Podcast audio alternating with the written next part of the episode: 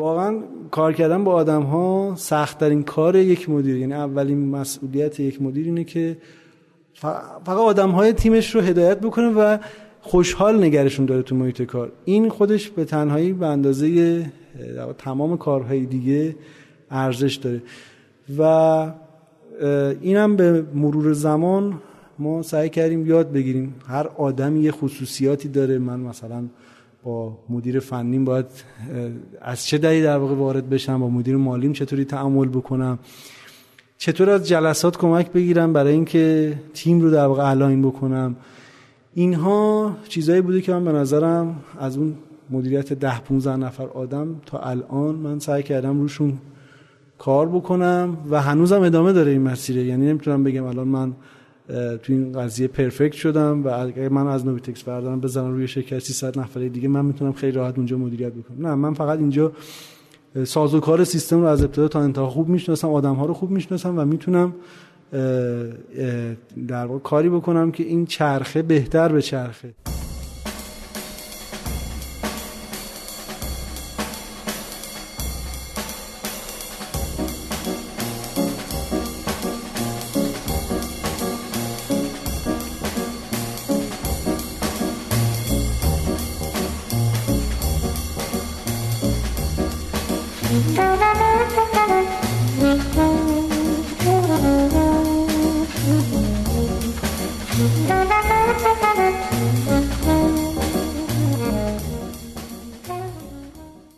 سلام به پنجاه و چهارمین قسمت از فصل سه پادکست ده صبح. پادکست تخصصی در حوزه مدیریت، کارآفرینی، استارتاپ ها و کسب و کار خوش اومدید. ما در فصل سه پادکست داستان های فراز و نشیب کارآفرینان رو روایت می‌کنیم. من میسم زرگرپور هستم و مثل چند قسمت گذشته جای دوست و همکارم امید اخوان در این قسمت و این مصاحبه خالیه. امید به خاطر سفر امکان حضور در این مصاحبه رو نداشت. در این قسمت شما بخش دوم از مصاحبه با امیر حسین راد هم بنیانگذار و مدیرعامل نوبیتکس رو میشنوید. در بخش اول ما یه مقداری راجع به background امیر حسین با هم دیگه گپ زدیم و در مورد اینکه اصولا چطور نوبیتکس تشکیل شد چه نیازی دیدن که تشکیل شد و اولین پرسنل و بنیانگذاران نوبیتکس چه شکلی کنار همدیگه جمع شدن. داستان این قسمت یه مقداری با چالش های رشد نوبیتکس شروع میشه و ادامه پیدا می‌کنه. درباره اینکه هنوز دو ماه نشده فیلتر شدن چه شکلی با این فیلترینگ سر, کله زدن و چه شکلی اومدن درستش کردن.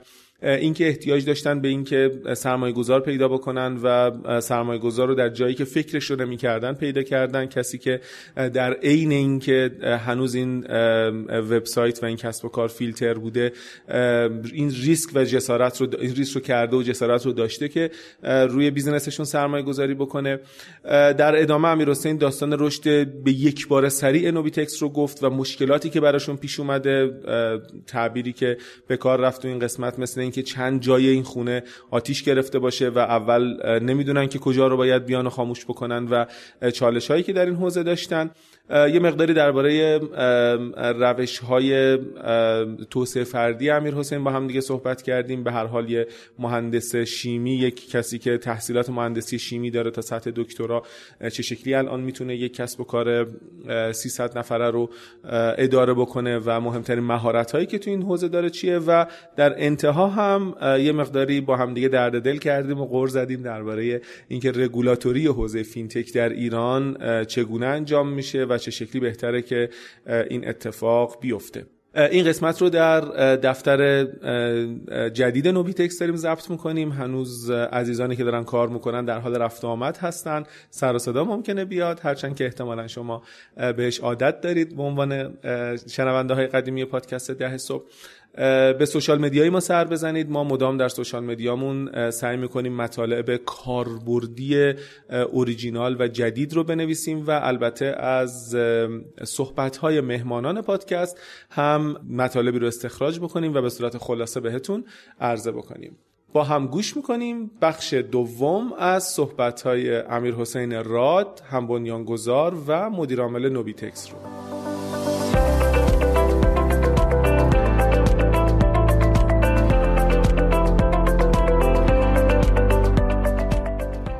وندار حامی این قسمت از پادکست ده صبح. دروازه رشد هر کسب و کاری درگاه پرداخت اونه. وندار یه راهکار کامل پرداخت برای کسب و کارهای کوچیک و بزرگه که با سرویس های متنوع خودش به رشد درآمد کسب و کار شما کمک می‌کنه. وندار فقط یه درگاه ساده نیست. وندار با وجود راهکارهایی مثل پرداخت خودکار پرداخت با یک کلیک درگاه معامله امن و دهها ابزار دیگه یه راهکار یک پارچه برای پرداخت های کسب و کار شماست. برای اطلاعات بیشتر می‌تونید وارد سایت vendor.io بشید.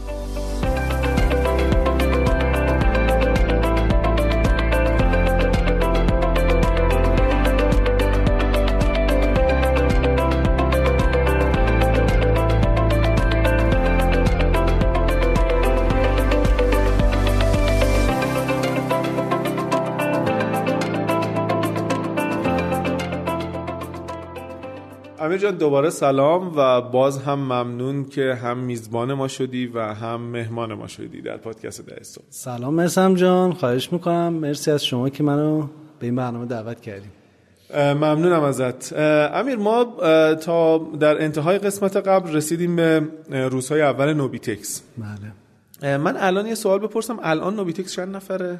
الان حدود الان یا الان؟ واقعا یه روزایی همینطوری بودیم. حدود 300 نفر. 300 نفر نوبیتکس و چند نفر حضوری دارن کار می‌کنن و احتمالا چقدر دورکارن؟ میشه گفت تقریبا ما الان سبک کارمون هیبریدیه. بعضی از نیروها بله. ولی بعضی از قسمت ها مثل مثلا پشتیبانی یا یه قسمت خاصی از فنی کامل دورکار هستن. چون الان توی این جایی که ما الان هستیم توی برج فناوری ترش که بعید می‌دونم بیشتر از 100 نفر باشن حد اکثر تو بله. دو واحد. دو تا ساختمون داریم ما. بله. تیم پشتیبانیمون و بخشای دیگه از شرکت توی یک ساختمان دیگه مستقر هستن. آها بسیار عالی. خب شما دو نفر بودین تو علی و بعد آقای امیرعلی احمدی. بهتون اضافه اکبری, اکبری اضافه شد. همین که باز یادم بود بعد نبوده و محمد آقامیر. و محمد آقامیر بله. که برادر علی بله. بوده.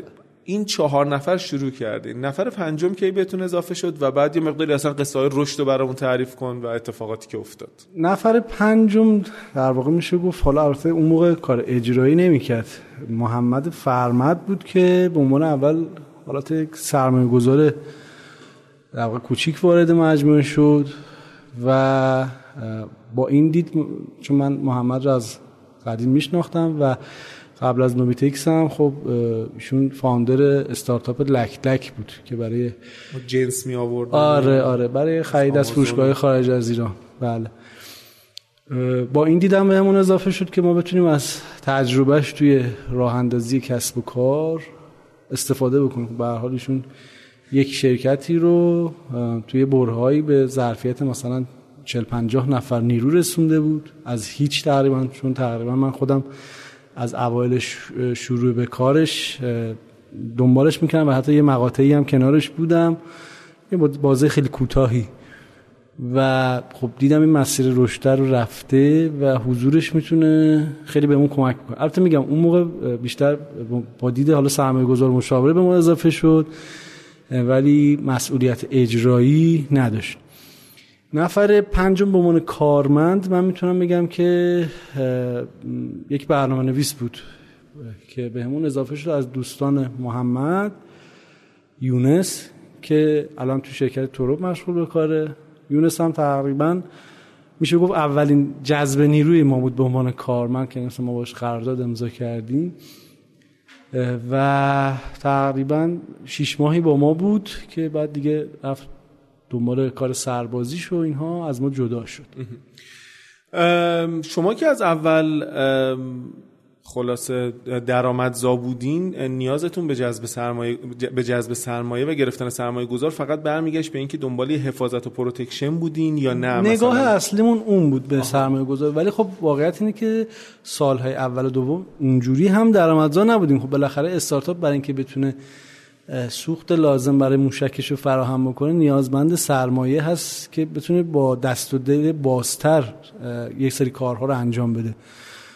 خب اگه نگاه این باشه که فقط من در حد یک بخور نمیری درآمد داشته باشم طبیعتا یک سری تصمیمات رو نمی‌تونی بگیری خیلی نمی‌تونی رو توسعه فکر بکنی. پس سرمایه می‌تونه کمک کننده باشه حالا در حتی اون زمانی که شما درآمد هم داریم. خب یه ذره بگو چی شد که رشد کردین؟ آیا سرمایه گذار تونستین بگیرین یا نه؟ چه اتفاقاتی افتاد براتون؟ یه مقداری خلاصه قصه رشد نوبیتکسو بله. تا جایی که میشه تعریف کرد برامون حتما.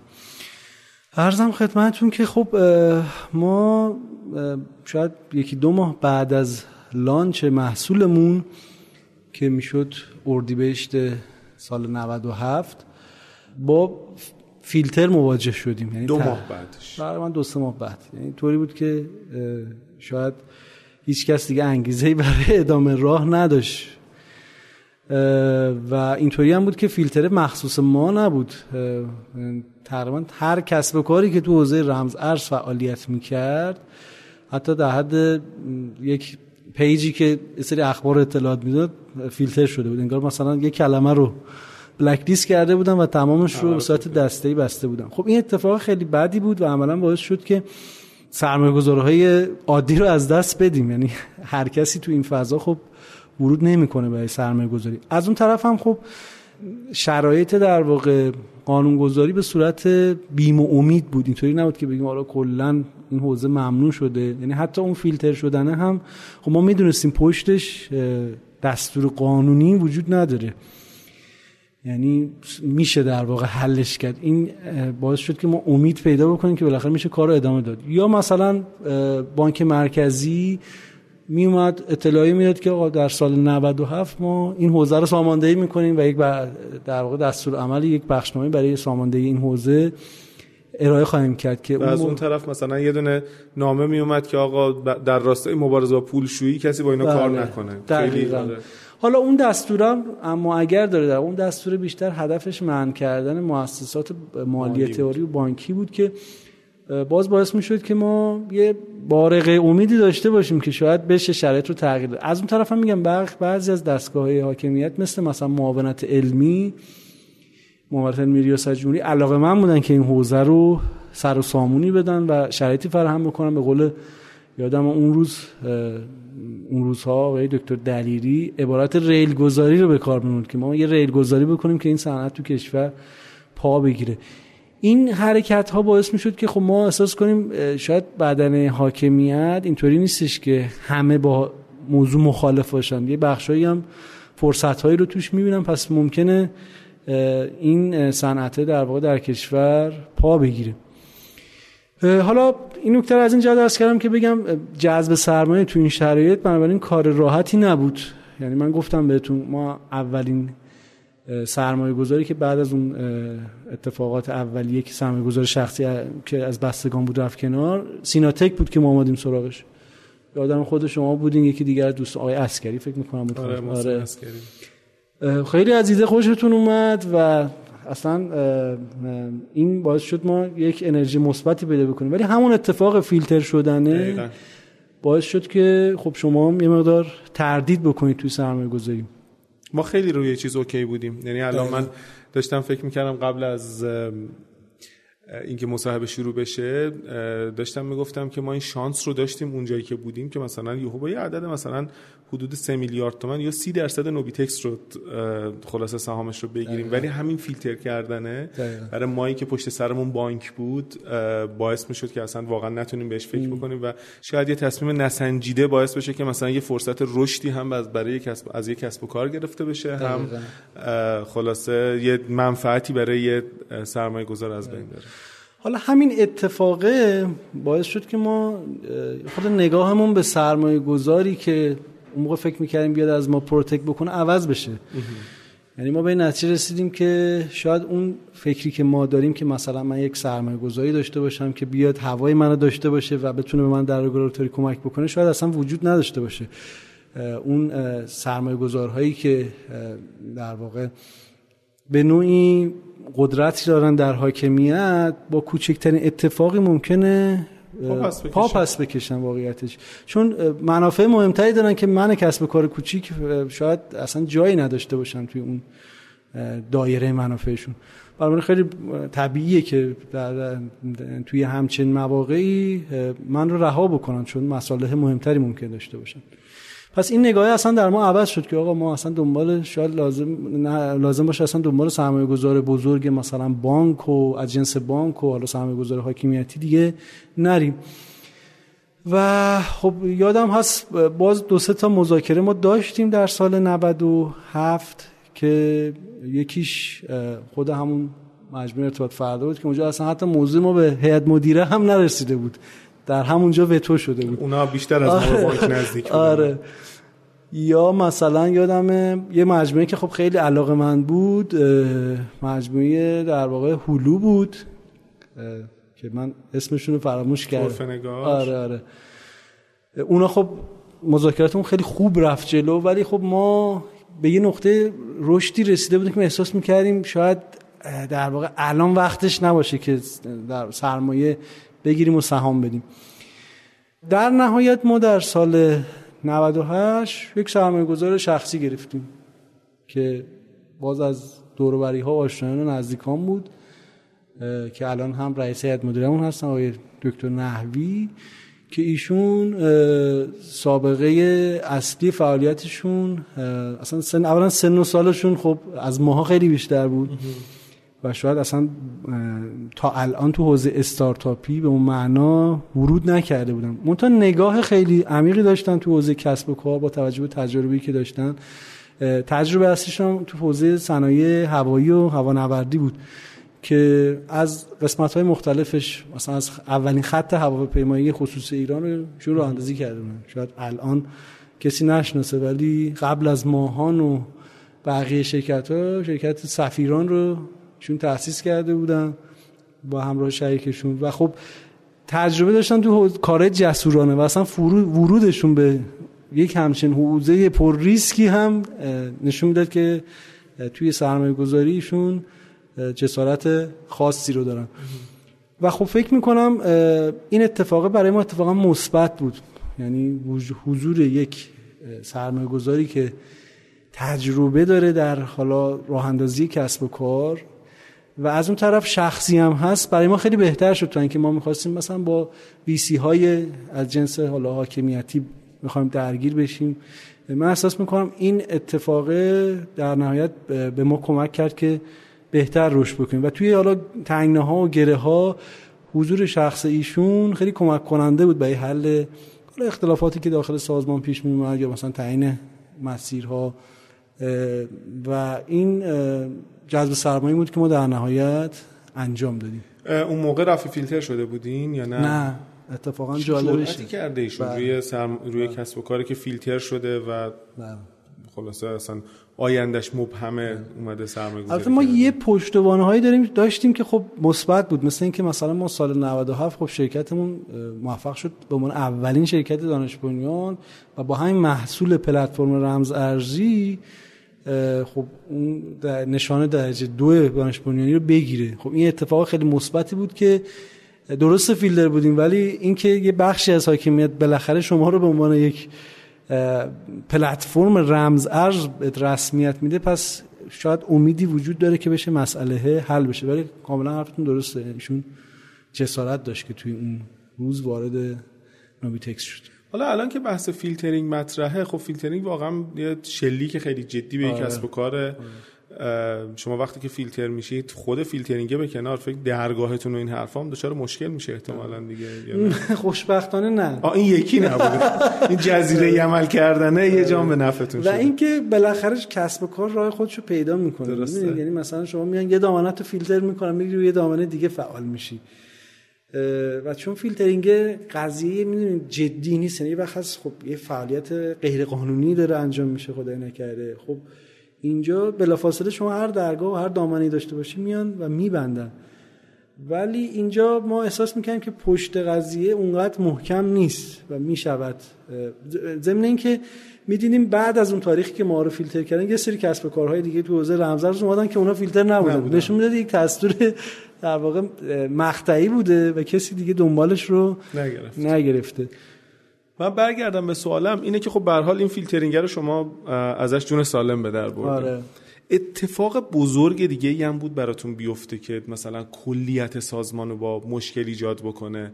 مثلا فکر می‌کنم خیلی از چیزایی که شما داشتین واقعا چالش های رگولاتوری بوده. بله. چیزی که حالا مثلا بتونیم بگیم و نقل بکنیم تو پادکست. ببین اول اصلا من حالا این بحث فیلترینگ رو یه نکته بگم بعد بپردازم به سوالت. فیلترینگ عملا اولین چالش ما بود با حاکمیت. یعنی تا اون دو ماه بعد از شروع کارمون ما با یک همچین چالشی مواجه شدیم.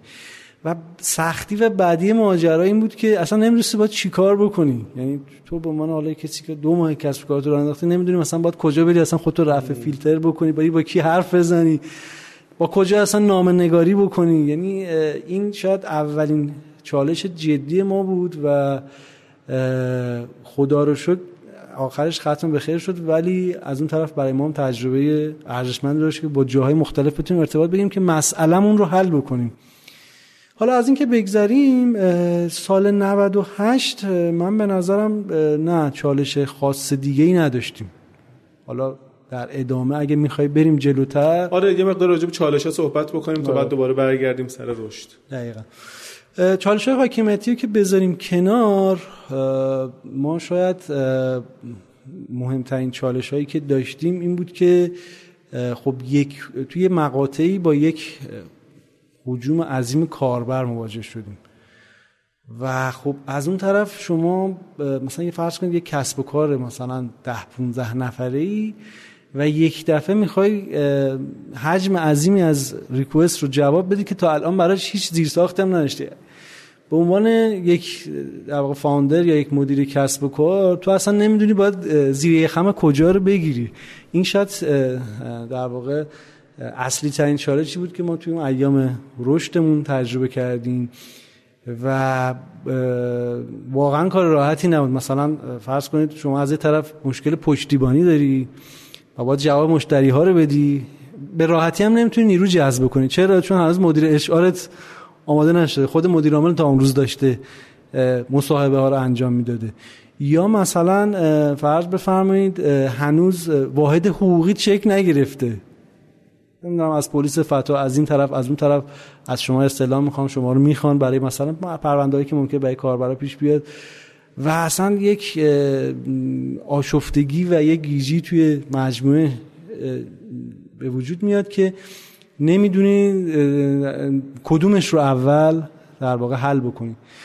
اون اون زمان برای ما واقعا این موضوع یک چالشی بود و خب در یک مقطعی گفتم آقای فرمد در واقع تا یک بازی به عنوان نقش اجرایی توی مجموعه ما حضور نداشتن. ولی از یه جایی به بعد تقریبا از اواخر 98 ایشون اومد مسئولیت اچ آر ما رو بر عهده گرفت و خب خیلی کمک کرد به اینکه ما بتونیم جذب بکنیم با سرعت بیشتر به خصوص تو بخشایی که جذب نیروی زیاد نیاز بود مثل مثلا همون بخش پشتیبانی. و این در واقع چالش رشد رو حالا ما تا حدودی تونستیم ازش گذر بکنیم. بعد علاوه بر این یک چالش دیگه که به وجود میاد زمان رشد که شما زیر ساختت رو برای مثلا یه ظرفیتی طراحی کردی. به خصوص وقتی با مفهوم MVP شروع می‌کنی MVP این نیست که شما ته مسیر رو ببینید دیگه بگید مثلا من قراره به دو میلیون نفر کاربر سرویس بدم. چیزی داری بالا آره میاری که فعلا یه ذره کار نشون بدی هست مثلا تا الان کاربرت مثلا 10000 نفر 20000 نفر 50000 نفر بوده. و یهو مثلا به خودت می‌بینی مثلا تو این دو ماه کاربر من از 50000 نفر شده 100000 نفر. و خب این چالش های زیادی رو هم تو بخش فنی ایجاد می‌کنه. از اون طرف خب اینطوری نیستش که من بتونم محصول رو بخوابونم بگم خب مشتریان عزیز مثلا منتظر بمونید تا ما زیر های خودمون رو آره. ظرف یک ماه آینده ارتقا بدیم. یک قطار در حال حرکت هست. که حالا تو باید اون موتورش بری همونجا کار بکنی یعنی همونجا باید موتور قطارت رو ارتقا بدی و اینکه بتونه اون ظرفیت مسافری که سوار این قطار شده رو بتونه در واقع بکشه. اینا به نظر من چالش هایی بوده که توی زمان رشد برای ما ایجاد شده. و به جز اینها هم ببینید توی کلا در واقع هر تیمی چالش هایی به وجود میاد بین خود فاندرها بین اعضای تیم. اینا هم چیزای راحتی نیست حل کردنش. زمان می‌بره صبر می‌بره به اینکه بتونین اونها رو در واقع حلش بکنیم اولش همه با همدیگه همدل هستن یعنی می‌خوان یه چیز محصول به یه جایی برسونن. ولی در واقع در وسط کار اختلافات ممکنه پیش بیاد و مدیریت کردن این اختلافات در نهایت گذر کردن از اونها اینا جزو چالش های به نظر من خیلی مهم بوده. شما بین خودتون SHA داشتین توافق نامه سهامداران داشتین یا نه؟ بله. کی اینو نوشتین؟ ما تقریبا میشه گفت اواخر 97 اینو مشخص کرده بودیم. دیگه یه روزی رسید که دیگه به این نتیجه رسیدید سرمایه گذارمون که وارد شد اینو دیگه بین خودمون نوشتیم. الان راجع به اختلاف های سهامدارا صحبت کردی هیچ وقت این اختلافات در حدی پیش رفت که مثلا برای سازمان خطرناک بشه یا نه صرفا مثلا در حد اختلاف نظرها بوده چون یکی دو بار بهش اشاره کردی و به حضور بزرگواری که به عنوان سرمایه گذار رئیس هیئت مدیرتون اومده توی حل این مشکلات اشاره کردی. بله. نه هیچ وقت نم... این اتفاق نیفتاده که بخواد به چالش غیر قابل حلی حل تبدیل بشه. اختلاف نظر بالاخره همیشه وجود داره تو هر کار تیمی آره. و ما هم توی این مسیر یاد گرفتیم که چطوری با همین اختلاف نظرها بتونیم کار رو پیش ببریم. وقتی اولویت رو بگذاریم روی یک هدف مهم و اون پیشرفت سازمان و پیشرفت در واقع محصول باشه این اختلاف ها هم خود به خود حل خواهد شد.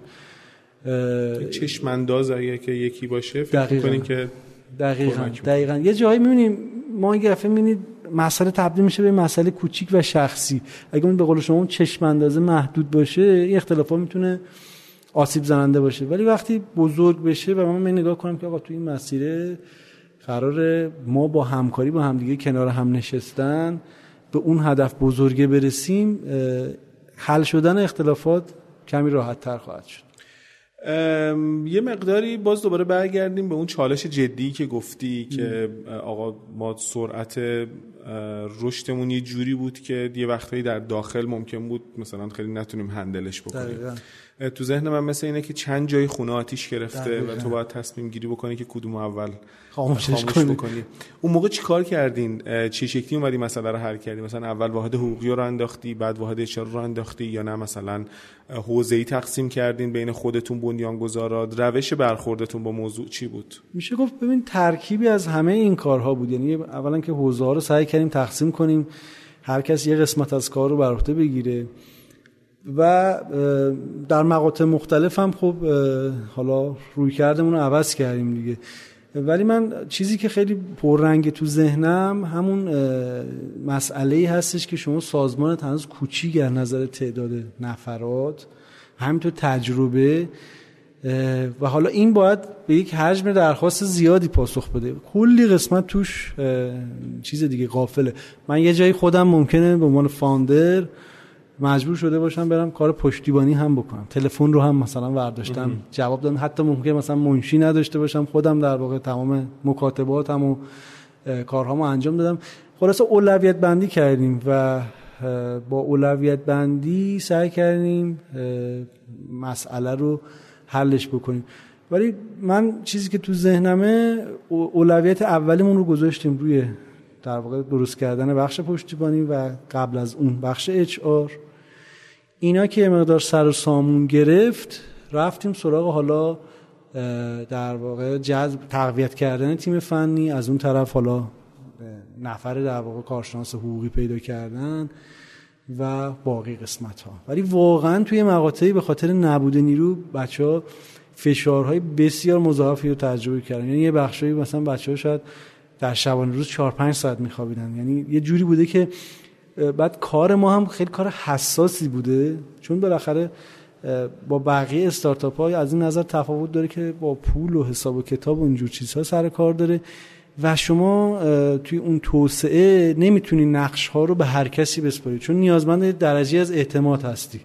یعنی من نمی‌تونم مثلا اولین کسی که در سازمان وارد میشه مثلا بگم خب تو بیا این کارو من به تو delegate می‌کنم تو برو انجام بده. و این مسئله اعتماد و اینکه نمی‌شده خب خیلی access ها و دسترسی ها رو به هر کسی داد این خودش یکی از چالش های اصلی ما در بزرگ شدنه بوده. این یه جاهایی رو محدود می‌کرد. یعنی ممکن خود مدیر عامل تا مدت ها درگیر یک سری کارهای اجرایی از این جنس باشه که نمی‌تونسته مسئولیتش رو به کسی دیگه با توجه به درجه حساسیتش واگذار کنه. چرا حالا اینطوری بوده؟ چون واگذار کردن در واقع مسئولیت ها یه وقتی نیازمند زیرساخت و فرایند هم هست. و شما فرصت نداری هنوز این زیر ساخته رو بسازی. هنوز در واقع تیمت داره رو محصول کار می‌کنه. اگه اون محصول رو نتونی به موقع به بازار برسونی و ریکوست مشتری جواب بدی مشتری از دست میره. حالا مهم نیست شما زیر ساخت واگذاری رو داری یا نداری چون رقابت هم بالاخره تو این فضا از یه جایی به بعد شدید شده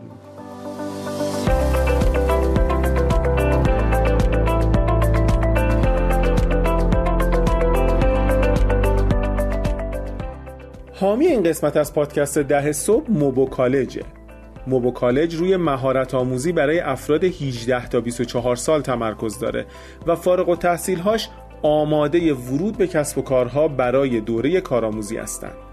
پس اگر کسب و کار دارید و دنبال جذب نیروی کارآموز هستید یه سری به دانشجوهای موبو کالج بزنید. اطلاعات بیشتر در سایت mobocollege.ir موبو کالج مرکز توانمندسازی نیروی تازه نفس برای کارآموزی و استخدام.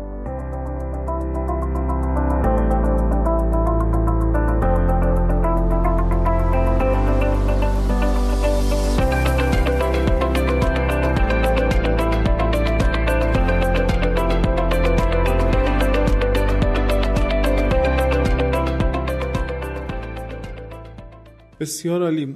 ما توی فصل دو پادکست با خیلی از چون به حال یکی از موضوعاتی که روش تمرکز داشتیم مسئله رشد بوده با خیلی از بنیانگذارهایی صحبت کردیم که توی مدت کوتاه رشدهای خیلی سریعی رو تجربه کردن مثل اتفاق که برای نوبیتکس افتاده.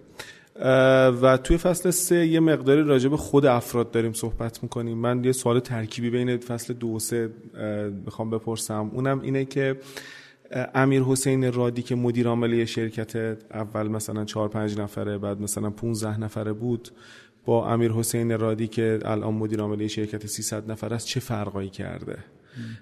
بخشی از این فرقا احتمالا مهارتیه بخشی از این فرقا احتمالا در نوع نگاه به موضوعه. یه ذرم در مورد این برام بگو.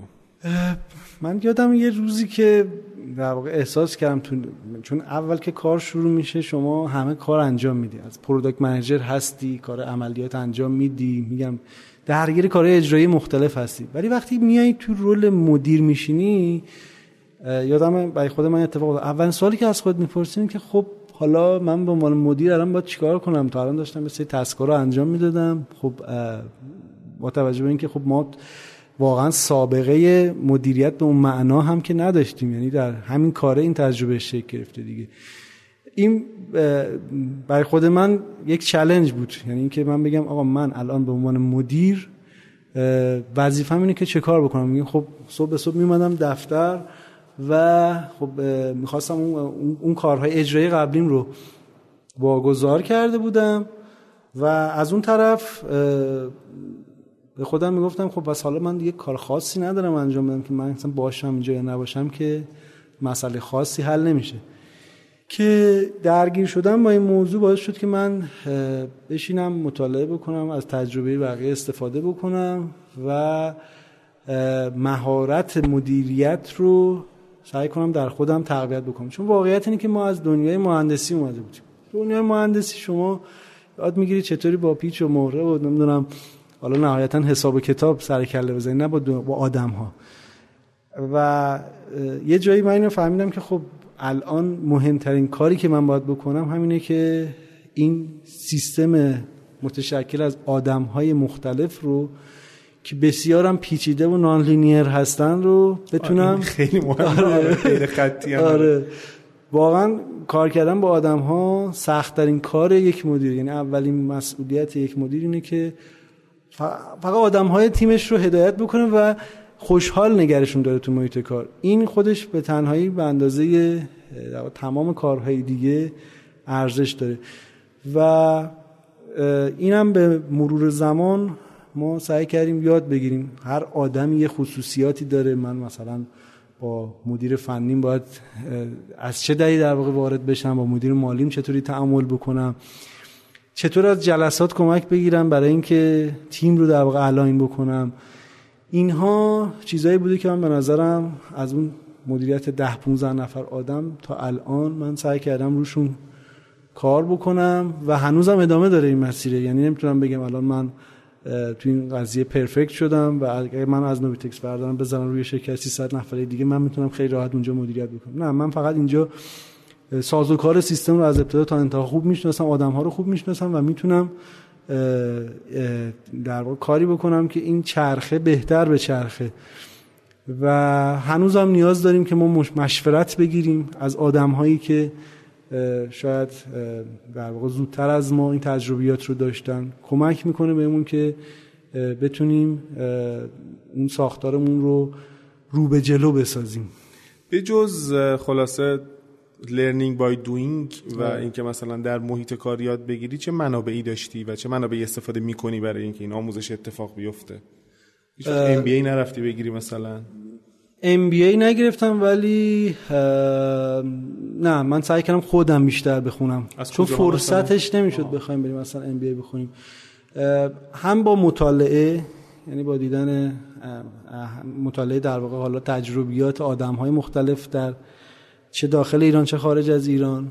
هم منابعی مثل مثلا فرض کن همین پادکست ها خیلی به من کمک کرد. و از اون طرف آدم های خوبی کنارم بودن که تجربهشون از من بیشتر بود مثل خود مثلا آقای نحوی یا مثلا دوستانی که تو شرکت های دیگه مدیر عامل بودند. با مشورت گرفتن از اینها گپ زدن با اینها خیلی زیاد یاد گرفتم که مسائل رو چطور بتونم هندل بکنم. در واقع همون استفاده از تجربه آدم های دیگه به من تو این مسیر خیلی کمک کرد. منتور و کوچ شخصی داری مثلا کسی که به این مشکلی بر بخوری مثلا باش اسمشو منتور نمی‌تونم بذارم آها. ولی مش... مشورت همیشه ازش میگم. مثلا مهدی شریعت مدار تو این قضیه من ازش خیلی مشورت می‌گیرم معمولا. ما مهدی هم آره. مصاحبه کردیم. آره آره. یا میگم کسای دیگه ای که دارم معمولا توی همین شرکت های دیگه هستن که مسائل این مشابهی که برخورد می‌کنیم چون حس می‌زنم احتمالا اونم با همچین مسئله برخورد داشته. بعد زمان مشخصی تو طول روز می‌ذاری برای مثلا این تیپ مباحث یا هر وقت به مشکلی برخورد می‌کنی یا احساس نیازی می‌کنی فقط میری می‌خونی؟ من سعی می‌کنم تقریبا به صورت منظم مطالعه داشته باشم. روی حوزه مدیریتی در کنارش اگر مسئله جدیدی هم حادث بشه خب میرم مشخصا مربوط به اون مسئله سعی می‌کنم مطالعه بکنم. این مطالعه کتاب و ایناست یا نه؟ مثلا همین از طریق پادکست و کورس و ایناست یا؟ همه جورش هست. یعنی ممکنه برم مثلا یه مصاحبه مثلا چه می‌دونم ایلان ماسکو بشینم بخونم. یا پادکست گوش بدم یا اصلا یه کتاب مختص اون موضوع رو پیدا کنم کتاب خاصی هست که مثلا یا مثلا مقالات چه می‌دونم بشم اچ پی رو بشینم بخونم. یعنی منابع مختلف. منابع مختلف هر چیزی که بتونه بهم کمک بکنه استفاده کنم ضمن اینکه شبکه های اجتماعی که تخصصی تو حوزه کاری هستن مثل لینکدین واقعا توی این قضیه می‌تونن کمک بکنن. آدم هایی هستن که خب هم شناخته شدن پست های مرتبط می‌ذارن. چه داخل ایران چه خارج ایران. مطالعه فقط همین پست هم به خود آدم کلی ایده میده. کتاب خاصی هست که مثلا یادت مونده باشه اثر خیلی جدی گذاشته باشه روی منش کاری و روش کاریت؟ آره یکیش بازیکن تیم ایدئال بود. اون خیلی آره اون خیلی کتاب خوبی بود. یعنی اصلا نگاه منو به نحوه جذب نیرو عوض کرد که دنبال چه جور نیرویی باید بگردی به خصوص رده های سینیور. بعد دیگه کتاب دیگه ای که بخوام بگم سراحت تمام ایارم خیلی کتاب خوبیه. بله. البته من 60 70 درصدش متاسفانه بیشتر نتونستم بخونم ما بقیش موند. ولی همون همون مقدارش هم اصلا نگاه من رو از عوض کرد. چون خود نویسنده اون کتابم عملا آدمی بوده که با همین feedback ها رشد بده کرده. یعنی شما نگاه می‌کنید مثلا اون نویسنده رو شاید ابتدای تجربه زندگیش رو نگاه بکنیم حدس نمی‌زنی آدم تبدیل بشه به یک مدیر ارشد توی مثلا یه جایی مثل گوگل یا اپل. ولی همین حضور تو محیط کار feedback گرفتن مختلف دنبال کردن اون مسائل کمک کرده که تبدیل بشه به یک آره، آدم موفقتر یک مدیری که می‌تونه از پس حالا کارهاش بر بیاد. واقعا feedback خوب یکی از به نظر من موثرترین راه ها برای پیشرفته. قطعا همینطور. آره. که فرهنگش رو بتونیم جا بندازیم ولی کار سختیه. که یه جوری به تو هم feedback بدیم که هم در عین اینکه تو د پوینت و ممکنه گزندن باشه ولی مؤثر باشه و کمک بکنه که رشد پیدا بکنیم. خیلی کاملا درست میگی. من یه مدتی هم به لحاظ علاقه شخصی هم علاقه حرفه‌ای یه ذره درگیر موضوع حاکمیت شرکتی شدم. یکی از چیزهایی که ما به شدت اثر بعضا منفی می‌ذاره توی حاکمیت شرکتی از نظر فرهنگی برامون این عدم سراحتیه که داریم و فیدبک خیلی درست نمی‌تونیم بگیم. حالا که الان دیگه وارد بحث توسعه فردی شدیم یعنی این سوال قدیمون هم بپرسم که یه روز چه شکلی میگذره؟ یا و از چه ابزارهایی استفاده می‌کنی برای کنترل روز؟ چه لبخندی می‌زنی؟ آخه من خیلی آدم اهل روتین نیستم. مثلا بگم من از اینایم که پنج صبح بیدار میشم مثلا نمی‌دونم 6 تا بونم می‌خورم. بعد مثلا مشخص از 6 تا 8 میرم استخر رو مطالعه می‌کنم. نه من هیچ وقت تو زندگی روتین پذیر نبودم. یک کارهایی تو ذهنم هست که مثلا میگم من امروز باید حتما مثلا یک ساعت یا چندان 20 صفحه از فلان کتاب بخونم. ولی که بگم زمان دقیقی داره نه. میگم شب می‌خوام بخونم. ممکن این ساعته مثلا بشه 11 تا 12 ممکنه بشه مثلا 10 و نیم چه می‌دونم تا 11 و نیم. ولی سعی می‌کنم با اون objective ی که واسه خودم گذاشتم برسم. برنامه خیلی tight نمیچینم که در واقع دقیقاً این این دفترهای برنامه ریزی ساعت به ساعت و ثانیه بسنم که هیچ وقتم در واقع هیچ کس نمی‌تونه اونو بهش عمل بکنه باشه. با این وجود به کارات می‌رسی؟ واقعیت اینه که به همه کارا نمی‌رسم. البته دلیلش این نیستش که مثلا مشکل از منه. چون واقعیت اینه که وقتی سازمان بزرگ میشه و اصلا کسب کار بزرگ میشه حجم ریکوست هایی که میاد سمت تو و از جاهای مختلف خیلی زیاده. یعنی من یکی از مسائلی که دارم اینه که آدمای مختلف تو واتساپ بهم پیام میدن و متاسفانه نمی‌تونم به موقع جوابشون رو بدم اما این دلیلش این نیستش که می‌شد به روش بهتر مثلا شاید همه اینها رو جواب داد نه آدم یه ظرف محدودیه. مثلا شما حد اکثر در طول روز می‌تونی سه تا چهار تا یه تهش پنج تا ایشو رو می‌تونی پیگیری بکنی. برای مدیریت کردن اونا باید بریم سمت استفاده از در واقع حالا ابزار و از اون مهمتر واگذاری کار کاملا درسته. این الان اون نقطه‌ای که من باش بیشتر درگیر هستم که بتونم تا جای ممکن کارهای غیر مهم رو یا کارهایی که قابل واگذاری هست رو واگذاری بکنم که بتونم وقتم رو آزاد بکنم به همون سه تا چهار تا ایشوی مهم دیگه. یعنی این این مهم نیست که شما از اول صبح که چشتو باز می‌کنی کار کنی تا دوازده شب یک شب. یه روزگاری اینجوری بودیم و مجبور بودیم. ولی الان توی نقطه‌ای که هستیم به نظر من مهم اینه که آدم تایمش رو خالی بکنه برای اینکه بتونه تمرکز بکنه و به مسائلی فکر بکنه که تصمیم گیری روی اونها می‌تونه سرنوشت کسب و کار رو مشخص بکنه. آره. خیلی. الان trend ایی که توی حوزه مدیریت شخصی هم هست trend که واقعا به نظرم حرف درستی هم هست توی همین حوزه است که ما به اون سه چهار تا کار اصلی متمرکز باشه بقیه رو واگذار بکن قبل از اینکه دیگه بریم سراغ بخش آخر نوبیتکس یعنی چی؟ اکسش که exchange بیتش هم بیت کوین نوش. هم یعنی نو دیگه. جدید جدید. آها نو جدیده نوش از فارسی آره. آها نوش از فارسی اومده. آها. البته خب فکر می‌کنم توی لاتین هم مثلا نیو هست یا نئو هست که آره حالا بالاخره ریشه یکیه. یعنی اون تیکش فارسی بوده دیگه. با این نوویتکسی که شوینده اون حرفاس خیلی به نفع شما میشه نه؟ یا نه؟ آره. خوشبختانه به ما خیلی کمک کرده. نه ما هیچ در واقع ارتباطی با اونها نداریم. آره. توی تیکه آخر صحبتمون یه مقداری هم من دوست دارم راجع به تا جایی که راحتی راجع به رگولاتور صحبت بکنیم. وضعیت رگولاتوری حوزه فینتک تو ایران چه شکلی می‌بینی؟ چه چالش هایی وجود داره؟ چه فرصت بهبودی وجود داره؟ چه حتی نقاط قوتی وجود داره؟ آیا می‌بینی که در حوزه رمز ارز همون اتفاق که مثلا در حوزه پرداختیاری افتاد که زینفعا توی نگارش آین نامه درگیر بودن درگیر بشن یا نه؟ و خلاصه مقدار درد دل کن برامون در حوزه رگولاتور. واقعیت اینه که رگولاتوری در ایران به خصوص رگولاتوری در حوزه های نوآورانه نابالغ هست. یعنی شاید واقعا در ابتدای راه باشیم. تکلیفمون معلوم نیست با خودمون می‌خوایم چیکار کنیم. آره یعنی یه مقدارم برمیگرده به ساختارهای قانونی و توزیع قدرته. یعنی واقعا حالا به خصوص تو حوزه رمز ارز که شما اصلا نمی‌دونی با کدوم نهاد در تعامل باید باشی. یعنی واقعا موضوع موضوع چند وجهیه و حاکمیت مشخ... رگولاتور مشخصی هم نداره. اما حالا حوزه رمزارز رو جداگانه راجبش صحبت می‌کنیم. در سایر حوزه های مالی هم من به نظرم رگولاتوریمون خیلی محافظه کارانه بوده. یعنی حالا همون پرداختیاری که شما مثال زدین یا حالا مثلا همین امروز هم صحبتش با رضا قربانی بود بحث کیف پول که بخشنامش تو بانک مرکزی ترمیم آره.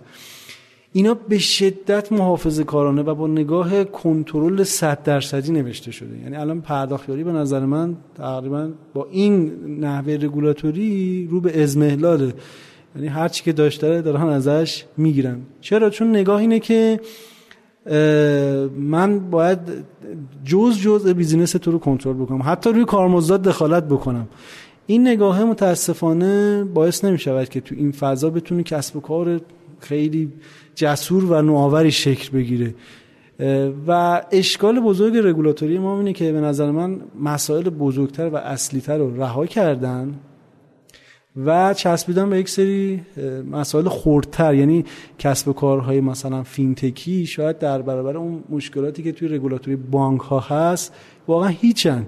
ولی تمام توجه و تمرکز شما تصور می‌کنید که روی این حوزه گذاشته شده. اتفاقا مهدی عبادی چند وقت پیش یک تصویری رو گذاشته بود از وضعیت رگولاتوری در ایران که به نظر من تصویر درستیه. تصویر اینه یه درختیه. از زیرش یک مار بزرگ اجدهایی داره اون درخته رو می‌خوره و رگولاتور ما اون بالا روی شاخه نشسته و با ذره داره یک کرمی رو توی یک سیبی در واقع آنالیز می‌کنه در صورتی که خطر اصلی اون پایینه که داره در واقع کل اون فضای حالا کسب و کار و اقتصاد رو تهدید می‌کنه. من به نظرم این نگاه محافظه کارانه کاملا در تضاد با نوآوری هست. من قبول دارم بالاخره یک جاهایی باید کنترل کرد ریسکا رو و حالا به هر نوع کسب و کاری اجازه فعالیت نداد. ولی به هر حال نوآوری نیازمند به ریسک کردن و تو این ریسک کردن هست که اون آموزشه حاصل میشه اون تجربه حاصل میشه. اگه شما همه چیز رو بخوای ببندی کنترل بکنی نمی‌تونی انتظار داشته باشی کسب و کاری از فضای ایران بیاد بیرون که قابل رقابت باشه حتی با کشورهای منطقه. خب شما یه مقایسه ساده بکنید مثلا در همین ترکیه و حالا امارات.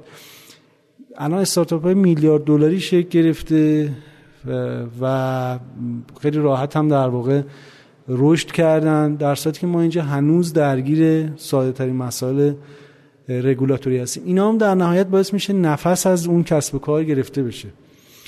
میگم بهتر شده شاید تو این سالها از جنس تعامل. ولی به نظرم راه بسیار درازه و از اون طرف هم باید بالاخره بخش خصوصی یک صدایی داشته باشه در تصمیم گیری ها و حاکمیت.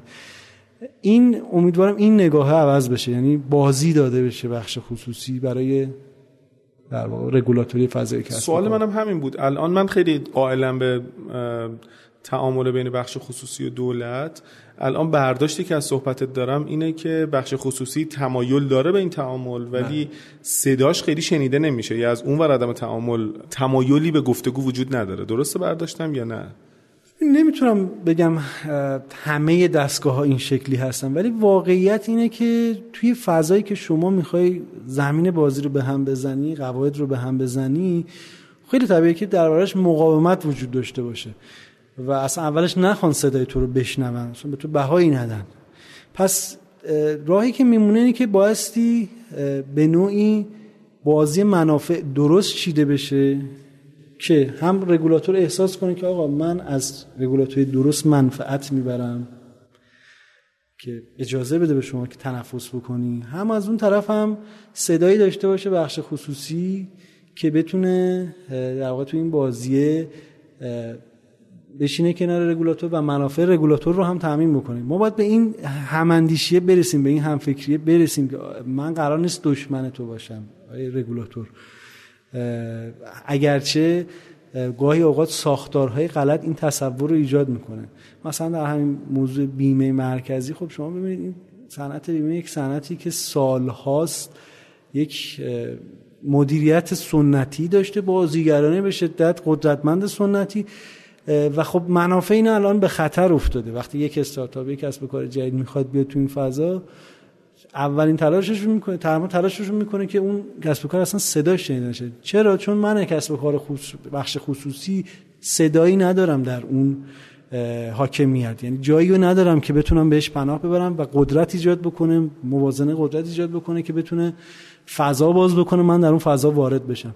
هرچند در واقع قدرت متمرکز بشود در رگولاتوری به نظرم در نهایت می‌تواند به نفع کسب و کارهای تجربه اسنپ هم وجود داشته. خیلی آره. واقعا میترسن. من یه اعتقادی دارم که نمی‌دونم چقدر درسته. شاید اگر که عزیزانی که توی دولت و نهادهای تصمیم گیر دولتی کار می‌کنن اگر یه مدتی تجربه کار تو بخش خصوصی داشته باشن مهربان تر میشن با دقیقاً. من همیشه دو تا چیز میگم. یعنی مدیران دولتی یک تو بخش خصوصی بیان یه بار یه شرکت داری بکنن. خصوصی واقعی. آره. و دومی که چند تا سفر خارج از کشورم برن. اشکالی نداره به خرج دولت هم برن. برن تا همین چه می‌دونم کشورهای دور رو. آره فقط یه فرودگاه رو ببینن حتی برگردن. می‌دونید این ذهن رو باز می‌کنه واقعا. حالا به شوخی میگم فقط برن فرودگاه رو ببینن ولی واقعا ببینن جاهای دیگه دارن چیکار می‌کنن. ما هر تا وقتی حسار بکشیم دور دور خودمون پیشرفته حاصل نخواهد شد. اتفاقا من یکی از این پادکست های بی پلاس رو گوش می‌دادم. در مورد حالا الان اسم کتابه یادم نیست ولی در مورد تاریخچه ژاپن بود یه قسمتش. که ژاپن تا 1850 اون اون سامورایی ها و قبیله هایی که در واقع توی حکومت ژاپن موثر بودن قانونی گذاشته بودن که اون ملت ژاپن اجازه ندارن با خارج از کشور ارتباط داشته باشن. یعنی در این حد که اگه یه سیادی به این ماهیگیری می‌رفت از مرز خارج می‌شد. چند روز اینو بازداشت می‌کردن که آقا تو اونجا چی دیدی؟ و اجازه نداری اینو به بقیه منتقل بکنی. تا اینکه سال 1850 وقتی ناوگان کشور خارجی به اولین بار وارد ساحل ژاپن میشه اصلا اینا تازه می‌فهمن دنیا چه خبره. یعنی از اونجا تازه رشد ژاپن شروع میشه. حالا منم به نظرم این اتفاق قبلا هم تو کشور ما افتاده. حالا من می‌خوام مثالم از تجربه فاز کاری قبل خودم بزنم ما واقعا تا قبل از راه اندازی پروژه اصلی از نظر دانش مهندسی و تجربه مهندسی اگر نمرمون یک بود زمانی که شرکت های بزرگ خارجی وارد ایران شدن و این تجربه رو منتقل کردن به شرکت های که هنوزم مونده حتی با وجود اینکه اون شرکت از ایران خارج شدن الان نمرمون حداقل 15 16 هست. و این اتفاق به نظر من با تو بقیه بخشام بیفته اگه اون یه مدام اون نگاه حالا میگم امنیتیه و نگاه نفوذ و اینجور چیزا رو بتونیم مدیریت بکنیم بله. و استفاده بکنیم در جهت مسائل کشور و منافع کشور از این ارتباطات و محدودم نکنیم خودمون رو به سری کشورهای خاص که این در نهایت به نظر من نفعش هم برای حاکمیت خواهد بود هم برای مردم, مردم. بله.